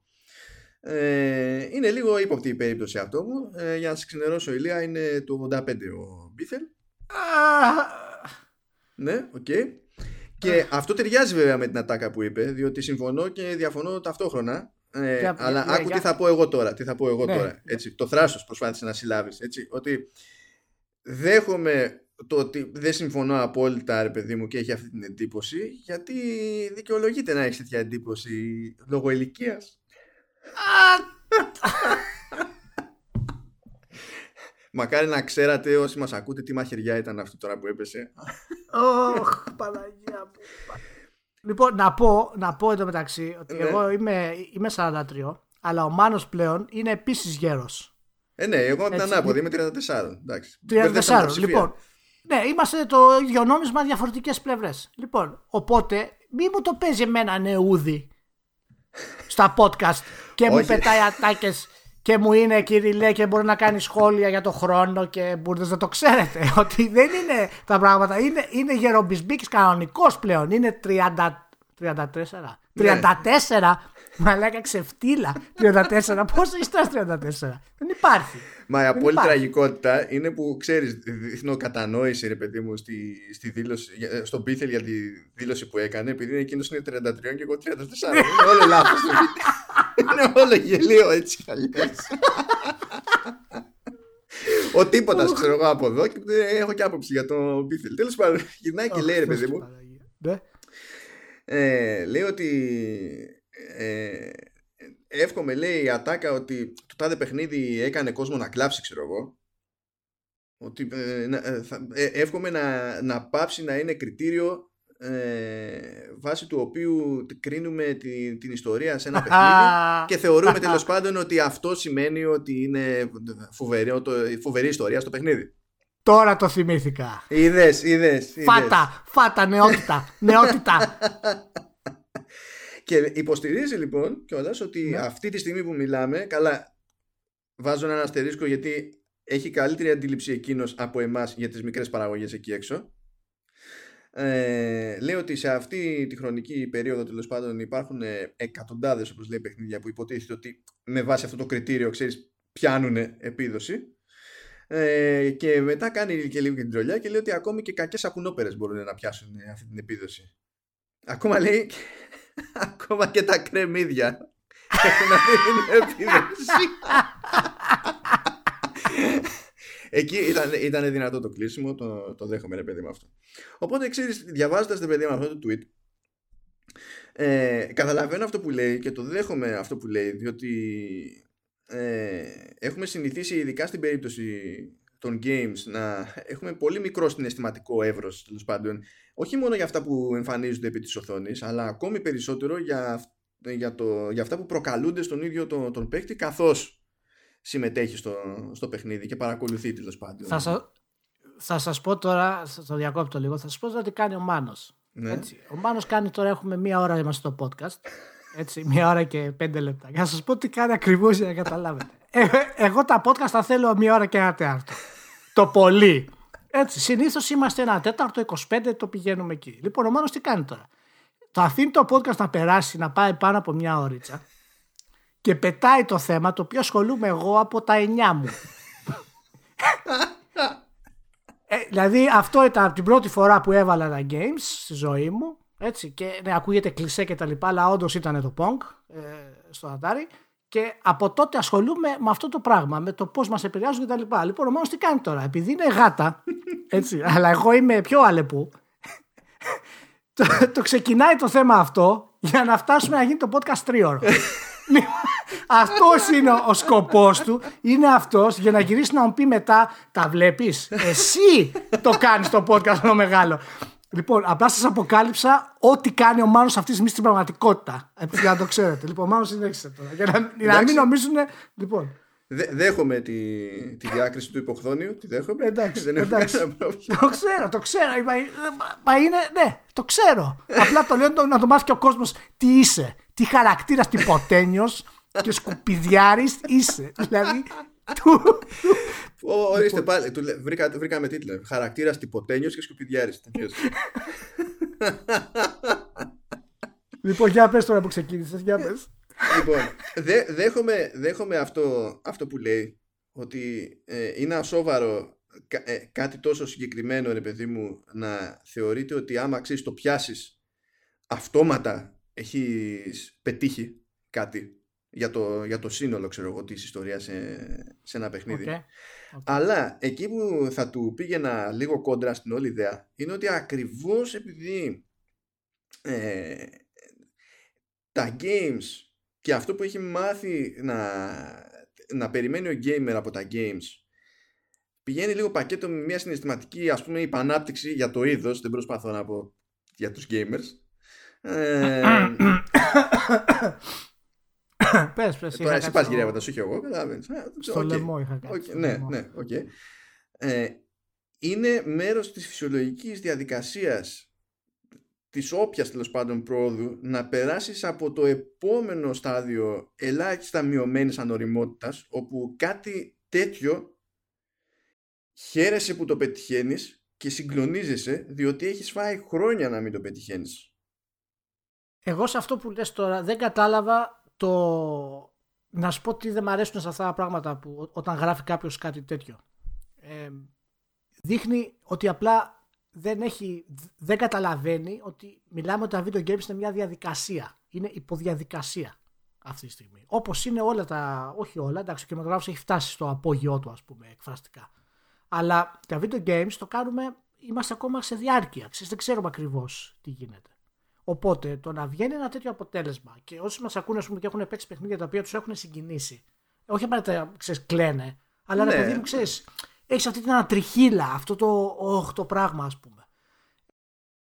Γιατί πρέπει να νιώσουν ότι αυτό είναι κάτι φτηνό; Εγώ αυτό δεν καταλαβαίνω. Άμα θες να πεις ότι τα video games έχουν πρόβλημα γιατί είμαστε εκεί και πρέπει να πάμε και εκεί, να το πεις. Αλλά Καλά, κοίτα, από, ένα, από ένα tweet, έτσι, δεν, ξέρει, δεν μπορείς να ξέρεις όχι, τι όχι, έχει όχι, παίξει εντάξει, από πίσω, όπως το τι βάρες. Τώρα θέλω... ξέρεις σχετικά αυτά. Όχι, όχι, ναι, δεν θέλω να το γενικεύσουμε κτλ. Απλά λέω ότι όπως το λέει αυτό το πράγμα και εκφράζεται και λέει το κάνει και ένα κρεμμύδι. Έτσι. Δεν είναι το ίδιο πράγμα. Έλα, αυτή ήταν εμπνευσμένη ατάκα τώρα, εντάξει. ναι, εμπνευσμένη ήταν, εμπνευσμένη ήταν.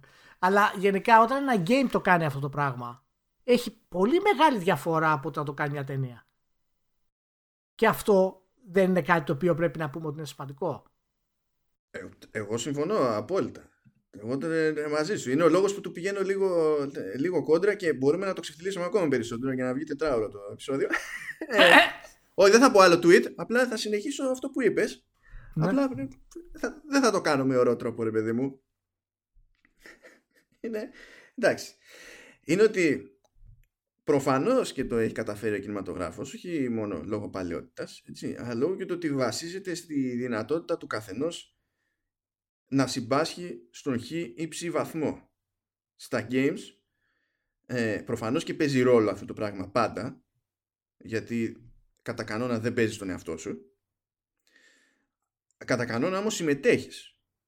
Και ε, ακόμα και σε κάτι που είναι γραμμικό, ε, ακόμα και αν δεν παίρνεις καμία πραγματική απόφαση στην όλη πορεία, δεν μπορείς μες στο μυαλό σου να διαχωρίσεις πλήρως την, την απλή πραγματικότητα ότι έχεις και διατηρείς κάποιο είδους έλεγχο ακόμη και σε ένα συγκεκριμένο πλαίσιο.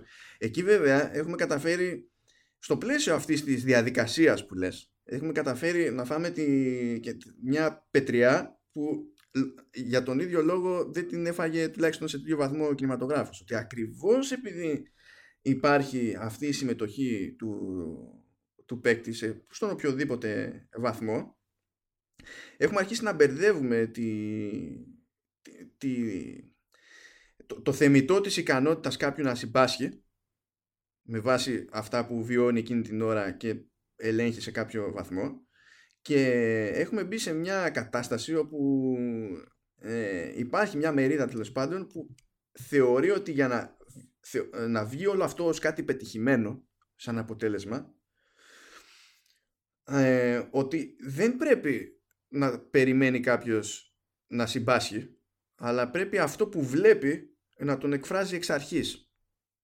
Να σου πω κάτι. Ε, θα,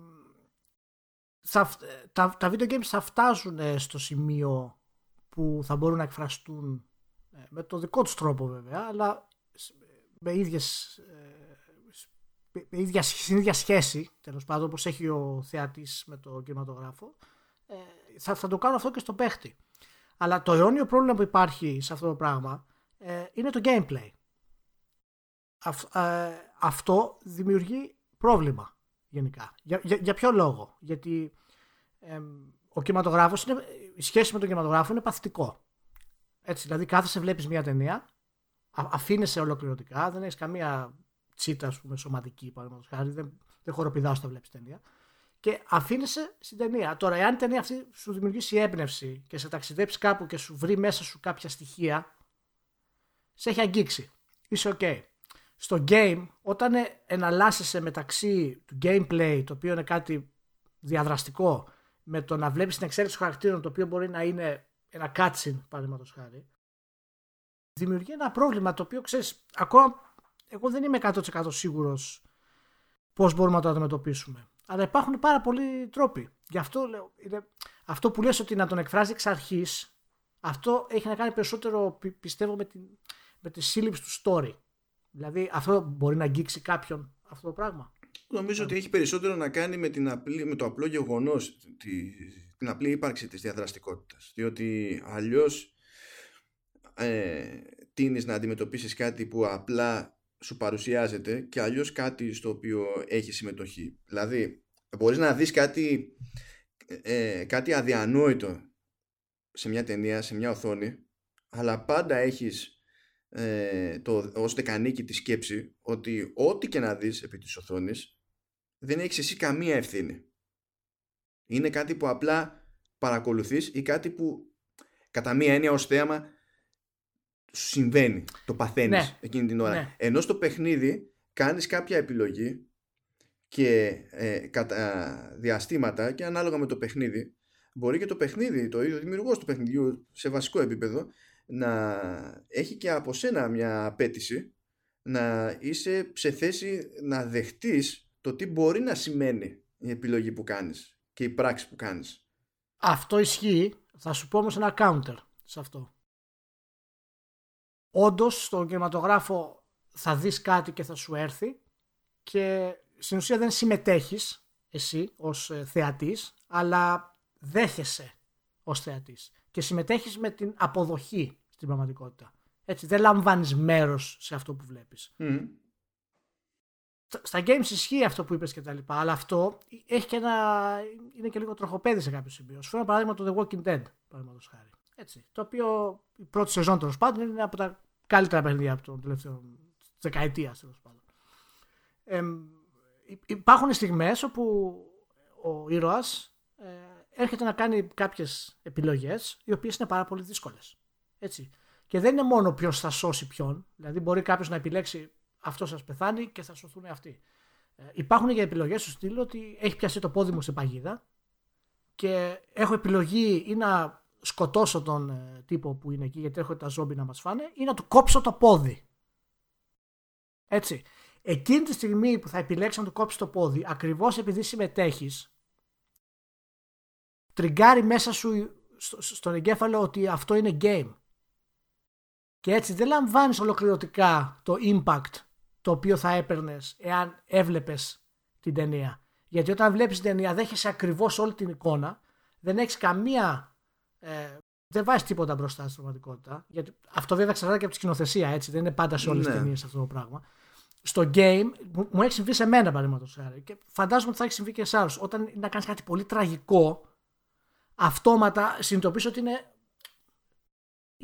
είναι άμυνα. Λες αυτό είναι game, παιδιά. Εντάξει, θα το παίξουμε, θα το ξεπεράσω, είμαστε OK. Δεν είμαι σίγουρος ότι αυτό είναι. Καλά, προφανώς είναι πιο εύκολο δεν το μειώνεις, δεν το μειώνει. Στο παιχνίδι, ναι. σε παιχνίδι, αλλά δεν νομίζω ότι αυτό είναι κάτι που γλιτώνει και ο, και ο κινηματογράφος. Νομίζω ότι ε, έχει περισσότερο να κάνει με, με, με τον άνθρωπο εκείνη την ώρα. Δηλαδή, πώς θα, πώς θα δει κάποιος χώρο και δεν την παλεύει επειδή ξέρω εγώ, σκάει διαλύεται το σύμπαν, είναι μακελιό, ξέρω εγώ, το να είναι, αλλά ο άλλος θα πει εντάξει, δεν σε ταινία είναι, πως κάτι έτσι, ξέρω εγώ. Ναι, ναι, ναι, δηλαδή ναι, είναι για φάση.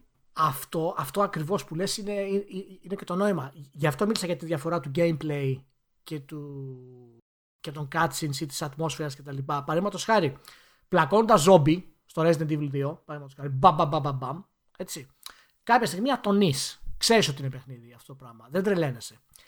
Περπατώντας όμως σε ένα διάδρομο, ο οποίος είναι μισοσκότεινος και δεν, ξα... δεν ξέρεις τι θα σου έρθει και τι θα δεις και τα λοιπά, έχει πολύ μεγαλύτερο αντίκτυπο. Δηλαδή ναι, το, χτίσιμο, το χτίσιμο της ατμόσφαιρας του game έχει πολύ μεγαλύτερο αντίκτυπο ε, από το ίδιο το gameplay. Και υπάρχουν λίγες οι φορές όπου αυτά συνδυάζονται. Ένας, μία από τις φορές είναι στο, φυσικά στα παιχνίδια του Cage, παραδείγματος χάρη. Στα παιχνίδια της Naughty Dog, που πολλές φορές το gameplay που είναι απλά και εξερεύνηση έχει ανάπτυξη χαρακτήρων. Και εγώ πιστεύω ότι έχουμε προχωρήσει πολύ περισσότερο από το tweet που ανέφερες αυτή τη στιγμή και από τα walking simulators ας πούμε έχουμε φτάσει σε κάτι πάρα πολύ όμορφο το οποίο δεν χρειάζεται απλά ε, να κλάψεις. Βέβαια η αλήθεια είναι ότι τα περισσότερα πάνε προς τα εκεί γιατί είναι το πιο εύκολο να κάνεις σαν story Δηλαδή είναι πολύ πιο δύσκολο να κάνεις κομμωδία. Και να, και να έχει νόημα. Καλά, αυτό ισχύει και εκτός του gaming, αλήθεια είναι. Μπράβο, για να είναι και σόι κομμωδία, Μπράβο, μπράβο. Ε, οπότε, άλλο θέμα και προσπαθούμε να το λύσουμε αυτό το πράγμα. Τώρα μου ήρθε ε, πιο, χωρίς λόγο ένας παραλληλισμός δηλαδή πάνω που μιλούσες τώρα το, το, και έλεγες αυτά τα τελευταία σκέφτηκα ότι ε, καλό είναι που και που να έχουμε κάτι ανάλογο ας πούμε του Big Fish του Barton αλλά σε game και μετά θυμήθηκα το Life is Strange και μετά έκλεισε εκεί η σκέψη και μου ήρθε να τη μοιραστώ. OK. Okay. Καλά τα πήγαμε. Ε, εμένα αυτό που με ενοχλεί, μάλλον δεν με ενοχλεί, εντάξει, το, το θεωρώ είναι, ε, είναι σύμπτωμα ότι ακόμα είμαστε, ξέρεις, βιομηχανία πολύ νέα. Πολλοί κόσμος δεν καταλαβαίνει ας πούμε τι έκανε το Life Strange. Δεν, δεν, δεν το έχει πιάσει. Είναι ένα ωραίο story, συγκινητικό και με φίλους και τα λοιπά και αυτό παίρνει περισσότερος κόσμος. Δηλαδή, τέλος πάντων, ανεκδοτολογικά το λέω από αυτά που έχω διαβάσει σε φόρουμς και τα λοιπά. Εξίσου ανεκδοτολογικά να συμπληρώσω και εγώ ότι υπάρχουν και εκείνοι που, θεω... που ακόμη και αν ψιλοπιάνουν το τι έχει κάνει, θεωρούν ναι. ότι δεν υπάρχει λόγος να συμβαίνει, να υπάρχει κάτι τέτοιο σε παιχνίδι. Αυτό είναι. Πω, θα με πιάσει, θα με πιάσει ήλικος. Καλά, εδώ δεν είχα καν πρόθεση να σε επιδώσω έτσι. Δηλαδή, ναι, όχι, όχι, το καταλαβαίνω. Το καταλαβαίνω. Όχι, μα ξέρω ότι αυτό σε διαλύει και σένα. Δεν είναι ότι. ναι, ναι. Διαλύεις και τον εαυτό σου ταυτόχρονα. Δεν το είναι μόνο εμένα. θυμάμαι κάποτε που. Δεν μιλάμε και για τόσο ακραίο παράδειγμα, αλλά θυμάμαι τώρα όταν είχε βγει το, το Metal Gear Solid 2. Και το παίζα παράλληλα με ένα. Ο καθένας μόνος του προφανώς, αλλά το παίζαμε την ίδια περίοδο. Και ξέρεις, κλασικά, πού έχει φτάσει; Έχω φτάσει εκεί. Α, είδες εκεί που έγινε αυτό και αυτό; Πόσο, πόσο φάνηκε αυτό; Α, δεν ξέρω. Τι εννοείς δεν ξέρεις; Ε, έκανα skip. Και εκεί ο μπούκονα έτσι, δεν μπορούσα να κατανοήσω ότι ναι. το σκεπτικό καν. Δηλαδή, του στυλ, ακόμα και να μην με νοιάζει, ας πούμε, δεν θα έπρεπε, αφού σκίζομαι τόσες ώρες, να δω περίπου τι γίνεται. Να συνειδητοποιώ τι παίζει. Α πούμε, αυτό, το Life is Strange τι έκανε, το Last of Us τι έκανε το The Witcher 3 τι έκανε. Ε, ποιο είναι τώρα κόλλησε το κεφαλός μου. Το, το third person ε, στο Ιράκ. Μέτριο παιχνίδι. Α, αλλά... το Spec Ops The Line.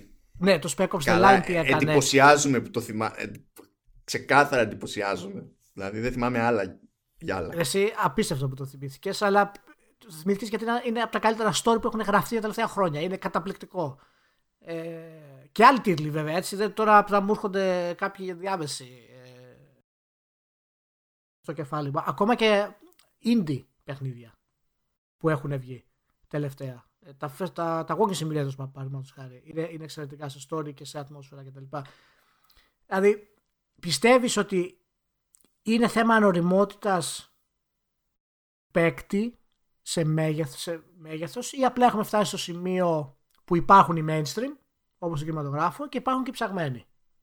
Ή ότι υπάρχει ακόμα χώρος, υπάρχει ακόμα χώρος πιστεύεις να αναπτυχθεί αυτό το πράγμα. Και όταν ξεκίνησε ο κινηματογράφος, έτσι, και δείχναν εικόνες στην πραγματικότητα, ναι. βάζανε ό,τι πιο σοκαριστικό μπορούσαν και πιο δραματικό για να δημιουργήσουν εξίσου συνέστημα. Είναι κάπου εκεί που είμαστε εμείς τώρα, παραδείγματος Όχι ακριβώς, mm. εμείς είμαστε πιο μπροστά, αλλά σαν, σαν σχέδιο, το λέω. Και τότε ο κόσμος, ό,τι και να βλέπει, ήταν, ήταν τρομερό κτλ.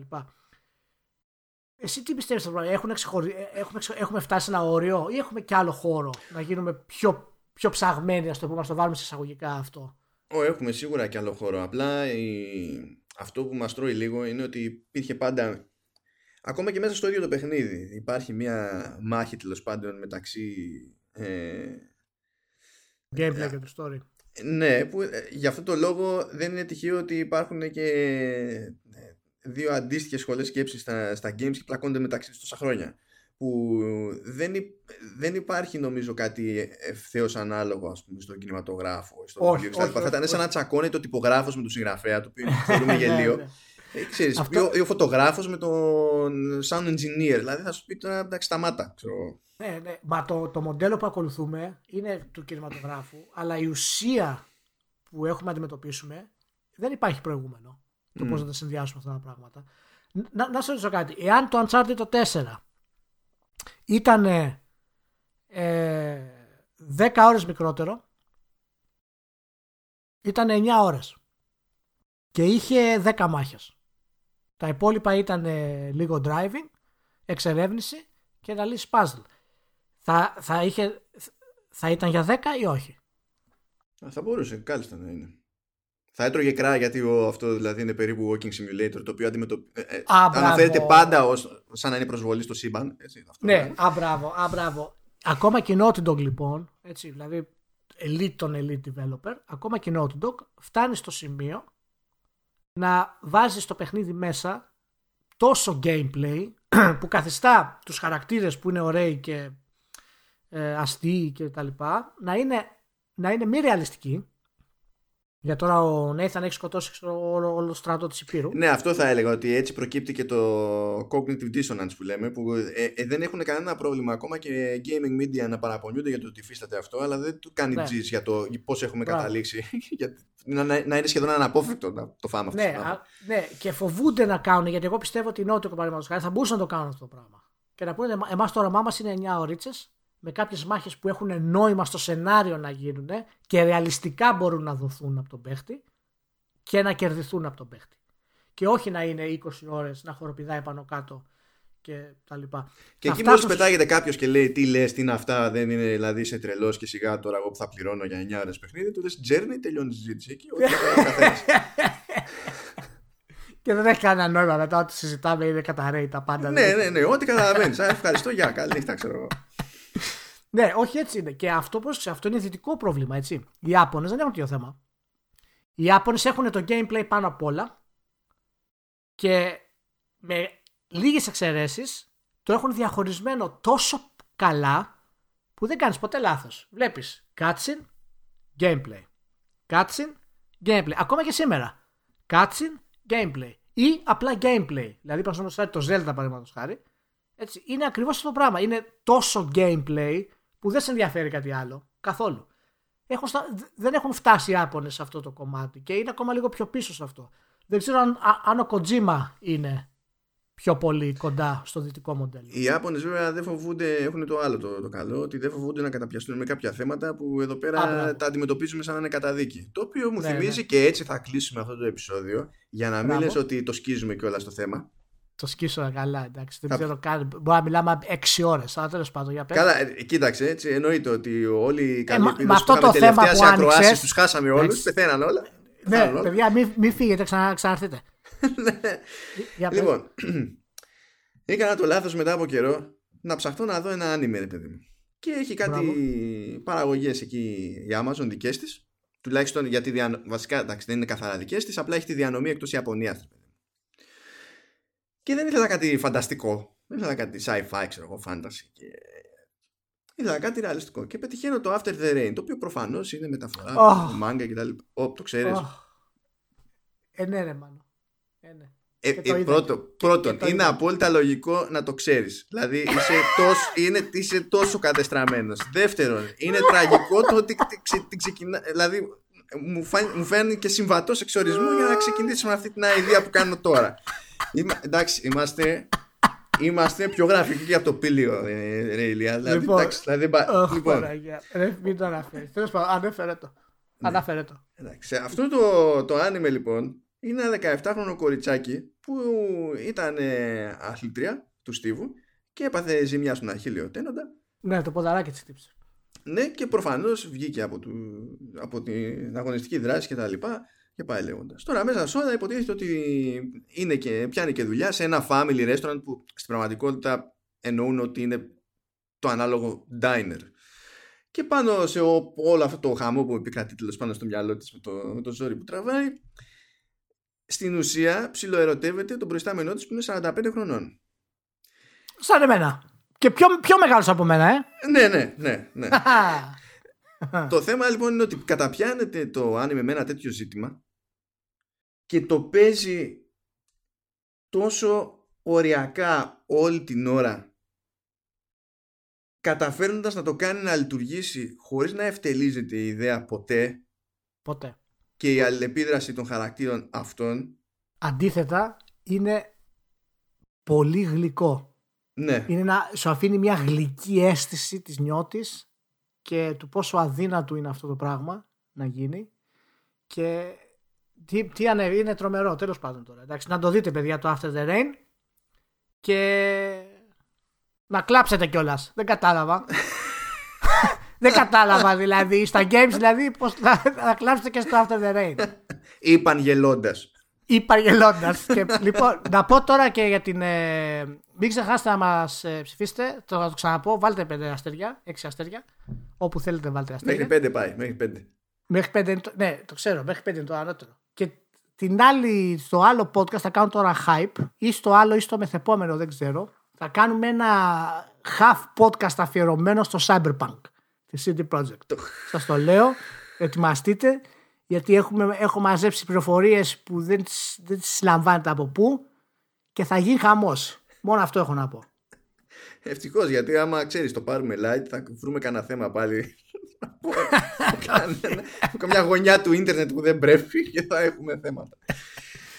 Λοιπόν, ευχαριστούμε που ήσασταν μαζί. Να είστε όλοι καλά. Μέχρι την επόμενη φορά. Είμαι ο Ηλίας Παπάς και στην άλλη άκρη ο Μάνος Μπέζος. Και τα λέμε όσο νούπο πάλι. Να είστε καλά. Γεια χαρά.